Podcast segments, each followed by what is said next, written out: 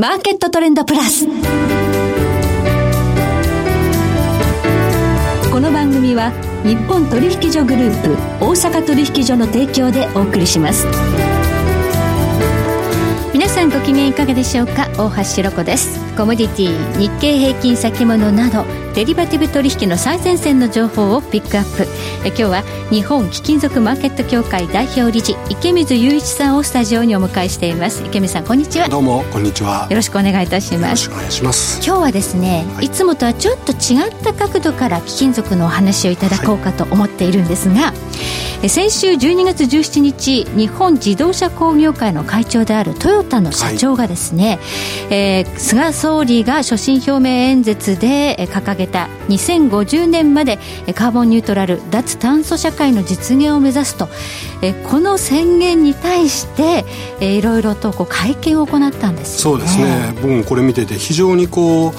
あの印象深いというか、はい、あのまあ、自動車メーカーっていう立場からですね、えー、えー、具体的な数字を挙げて、はい、その EV 化っていうのは一体どういうことを言っているのかっていうこのその実具体的なことが分かっててこれ言ってますかっていうそれぐらいの感じのですね、はい、えー、会見だったんでこれ非常に面白いなと思って今日これを取り上げてみようと思ったんですね。はい、2050年までの脱炭素ってちょっと先かなと思うんですが、はい、東京都なんかは2030年までガソリン車のまあ、新車販売を停止するなんていう。そうですね、まあ、イギリスが2035年と言ったのを、ジョンソン首相が2030年に早めてですね、はい、なんかもう、本当にこうガソリンはだめ、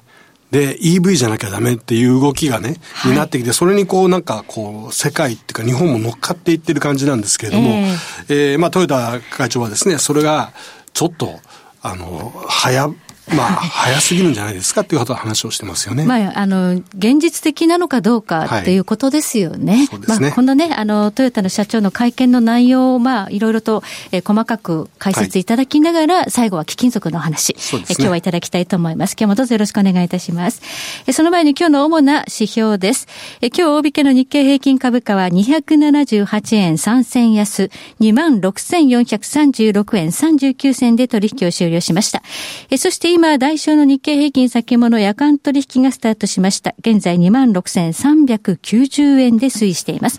えそして日経平均ボラテリティインデックス先物は22.24でした。そしてコモディティです。東京プラツドバイ原油先物21年5月ものは日中取引の終値で620円安の31,670円でした。国内の金先物取引21年10月ものは日中取引の終値で100円安6,250円となっています。ではこの後池水さんにじっくりと伺っていきます。マーケットトレンドプラス。さて、ここで今年1年の感謝の意を込めまして番組からプレゼントのお知らせです。ラジオ日経特製クオカードを5名様に、そして番組レギュラーコメンテーターの江森哲さんの著書、金を変え、米国株バブル経済の終わりの始まり。こちらを3名様。そして貴金属、金融貴金属アナリスト、亀井光一郎さんの著書、通貨の凋落で金急騰が始まる。こちらを3名様に、それぞれ抽選でプレゼントします。ご希望の方は、番組ウェブサイトの応募フォームから、番組のご感想をご記入いただきまして、どしどしご応募ください。締め切りは来週12月29日の火曜日です。なお、当選者の発表は、プレゼントの発送をもって返させていただきます。皆様、たくさんのご応募お待ちしています。さて今日は日本貴金属マーケット協会代表理事池水雄一さんにお話を伺っていきます。さあ、トヨタの会長、まあ自動車を作ってるわけですから、うんはい、ガソリン車の販売を2030年には、まあ停止しましょうという東京都のね、うん、えー、まあこちらの公約というか、まあ、掲げた目標というのもどうなのかと。はい、まあ、あの、大風呂敷を広げてね、はい、こういう動きを加速させるっていう、そういう政治的な、まあ、あの、意図もあるのかなと思うんですけれども、うんはい、それに対してやっぱり非常にこう、冷静に、本当にいろんな数字を上げてですね、はい、えー、トヨタ会長、非常に面白い会見をしていただきましたね。はい、あの、まず、えー、まあ、自動車業界、日本の自動車業界、すごくよくやってるよと。うん、えー、2001年と2018年、えー、の比較をすると、はい、えー、CO2 の排出量が22%減りました。削減してるわけです。はい。それから同じ期間、えー、燃費もね、はい、えー、13.2キロから22.6と71%も増えてます燃費も向上しました。はい。はい、そういった意味で、あの、非常によくやってるということをまず、うん、強調してます。はい。で、も今 EV、EV と言ってるところの、その根本的な問題、これ僕もよく言ってるんですけれども、はい、EV にすると、要はその車は CO2 出しませんよと。何にも排出しません。それはそれでクリーンですね。ただ、問題は全体、要は EV 車を、まあ、作るところから、それから、その、まあ、これ当然電気で動くわけですから、はい、その電気をじゃあどうやって作ってるのかっていうところをね、はいやっぱり非常、あの、大事なところですよね。充電するための電源が必要なわけですよね。そねその電気は何で作ってるの？そういうことです。だから、あの、アメリ、アメリカというか、外国では well, wells to wheels まあ、要は井戸から、井戸っていうのはまあ原油とかのね、そのエネルギーの井戸から、その車輪までっていうことをよく言いますけれども、はい、その全過程でどれだけじゃあ本当に環境に優しいかということが一番大切なところなんですね。はあ、で、それを考えると、日本が今、日本ので発電の内容っていうと火力が77%。はい。それから再生エネルギー、リニューアブルエナジー、これは原燃も含めて23%ですよ。原発も含めて、はい。はい、で、と、ところがね、例えばフランスなんていうと極端ですけれども、その、リニューアブルエナジーが89%あって、原発含めて再生可能。はい、ああ、すごいですね。まあ、フランスはもう本当に原発に偏ってるんですけれども、はい、で火力は11%しかないですと。ほうほうほういうことを考えたときに、はい、やっぱり、例えばトヨタ、えーえー、会長が言ってるのは、はい、えー、同じヤリスっていう車、トヨタの車を、日本で作るの、日本の東北で作るのと、はい、フランスで作るのとでは、明らかにこの CO2 の総量が違うわけですよね。そうですね、はい。うん、だそうすると、はい、えー、車作るなら日本よりも、フランスの方がいいっていうことになってしまうということに、はいになるんで、はい、まあ要はその EV、単純に EV にしたから、はい、あの環境に良くなるっていうのはもう全然違ってますよと。その、そそもそもの出発点がやっぱり、えー、違うんじゃないですかっていうことを彼は非常に、えー、強調してるわけですね。はい。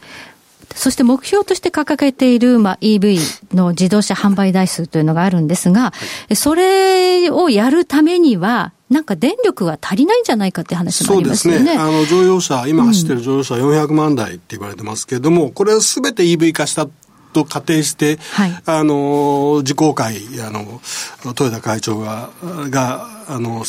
計算したものですけれども、はい、そうすると、あの、特に夏のですね、電力、電力をたくさん使うときには、ね。はい、ええあの、電力不足で発電能力をやっぱり1割から15%ぐらいまで増やす必要があると。で、この10%を増やすために、はい、えー、原発10基、火力で10 20基ぐらい発電、はい、新しい発電所が必要になってきますよという話をしてます。はい、えー、まあこれの、その充電のこういったインフラを全部整えるためには、えー、14兆から37兆とか、そういったすっごいお金が必要になってくるわけですね。はい。特に日本の場合は、あの、震災の後、原発に対して、やはりね、意識というのが非常にね、変わったというところがあるので、フランスのように、まあ、再エネ含めて、え原発を増やそうというようなムード、うん、機運が高まるのかどうかってこともね。そうですね。まあ、あの、正直、原発に対してやっぱり日本国民、あの、アレルギーがありますんでね、ここから新しい原発をどんどん建てていくっていうことにはならないと思うんですね。うん、そうすると、あの、今の火力に追ってる部分を大きく再生エネルギー、はい、例えば太陽光だとか、はい、風力に変えていくっていうのは、まあ、これ相当コストも時間もかかることだと思うんで、はい、えー、それを考えるとですね、やっぱり2030年にね、ガソリン車の販売やめるっていうのはもう、そう、これ、ほぼほぼが不可能だと思うんです、ね、ちょっとトヨタは、まあ、そこに苦言を呈したという形でもあるわけですよね。あの、うん、日本のその電動化比率っていうのは、すごくいいって言ってるんですね。35%、うん、これ世界第2位。ノルウェーが68%で圧倒的なんですけれども、はい、そもそも台数が全然違うと。うん、ノルウェー10万台、日本150万台っていう違いがあるんですね。日本はものすごく進んでるはずですよね。ただ、この電動化といったときに、はい EV になっちゃうと、やっぱり日本はまだまだなんですね。ハイブリッドそう。日本の電動化はやっぱハイブリッドなんですよ。はい、要は、プリウスとかね、ああいうやつ。でもそれによって非常に環境には優しい形になってるっていうことをやっぱ彼は強調してますよね。はい。まあこの全部 EV というのはもう電力が大変だということもありますから、全部 EV ではなくて、まあ例えばハイブリッド、そしてトヨタはあの燃料電池車、水素の自自動車っていうのもね、ね今、ものすごく力入れてますよね。あの、だですからね、日本が、日本の自動車業界行く道はやっぱハイブリッドそれから FCV だと思うんですね。で、ハイブリッドは、要はガソリンのハイブリッド、それからディーゼルのハイブリッド。で、両方ともやっぱりこれ触媒として、パラジウム、それからプラチナを使いますね。うん、FCV も、FCV はディーゼル以上に、えー、プラチナの、えー、触媒を使いますんでね。はい、ですから、あの、まあ、あの、貴金属をよく知ってる方はですね、はい、EV が主流になったら、えー、PGM、触媒としてのプラチナパラジウムの需要がなくなってしまうんじゃないかという、言われる方がたくさんいると思うんですけれども、はい実際そういう世の中にはまだまだならないかなと、はい、今特にやっぱりこのトヨタの会長トヨタの秋夫会長の話を聞いてるとその思いがすごく強くなりますね。はい。ということで、えー、まあハイブリッドという形で多分残っていくだろうということで今ちょっと世界的に前のめりに EV というふうにね、はい、テスラの株価見てても思うんですが、すね、行き過ぎているということで、うん、まあ電力ということを考えると絵に描いた餅になってしまう可能性もあるのかな。これはやっぱり国と、はい。国のその電力発電の政策がまずありきだと思うんですよ。すね。はい、だからこれは自動車メーカーが決めれることでもない、えー、という意味では、やっぱりこれ大きくな変革がどっかで起こらないと、はい、あのまあ、トヨタ会長はその、あの技術的的な技術ブレイクスルーなしには達成は見通せずってはっきりとおっしゃってますけれども、うんはい、やっぱりそれがないとですね、まあ絵に描いた餅、まさに今小川さんが言ったように絵に描いた餅に終わってしまうんじゃないかなと思いますね。うん、はい。まあ PGM 市場ね、将来性という意味でね、まあダメなんじゃないかというふうに、まあ思う方も出てきている中で、決してそんなことはないと。はいまだまだプラチナは今、えー、ゴールドに比べると半分ぐらいの価格ですよね。うん、そうですね。はい。あの、まだまだ安い。ってか安すぎる？そういった意味ではやっぱり FCV とか水素社会っていう、そういった今後のその環境での可能性を考えると、はい、まだまだプラチナはいけると僕は思いますけどね。はい、パラジウムとプラチナの感覚の関係というのはどうなっていくでしょう？かパラ、あの、パラジウムはまあまあ、あの、やっぱり需要不足、供給不足ですね、すいません。はい、のが大きいんでですね。で、まだまだガソリン車は僕はまだいけると思うんで、はい、えここからそんなに大きくは下がらないかなと。ただ、パラジウムとのプラチナの値差はちょっと縮んでいく可能性がありますね。プラチナが伸びる分。はい、はい、どちらかというと、プラチナが今、あまりにも割安放置だけれども、はい、注目という意味では結構高いということですよね。そうですね。はい、ありがとうございます。今日は日本貴金属マーケット協会代表理事、池水雄一さんにお話を伺いました。池水さんどうもありがとうございました。ありがとうございました。そして来週です。来週はマーケットエッジ代表取締役小菅勤さんをお迎えいたしまして原油市場を取り巻く環境についてお話を伺います。それでは全国の皆さんごきげんよう。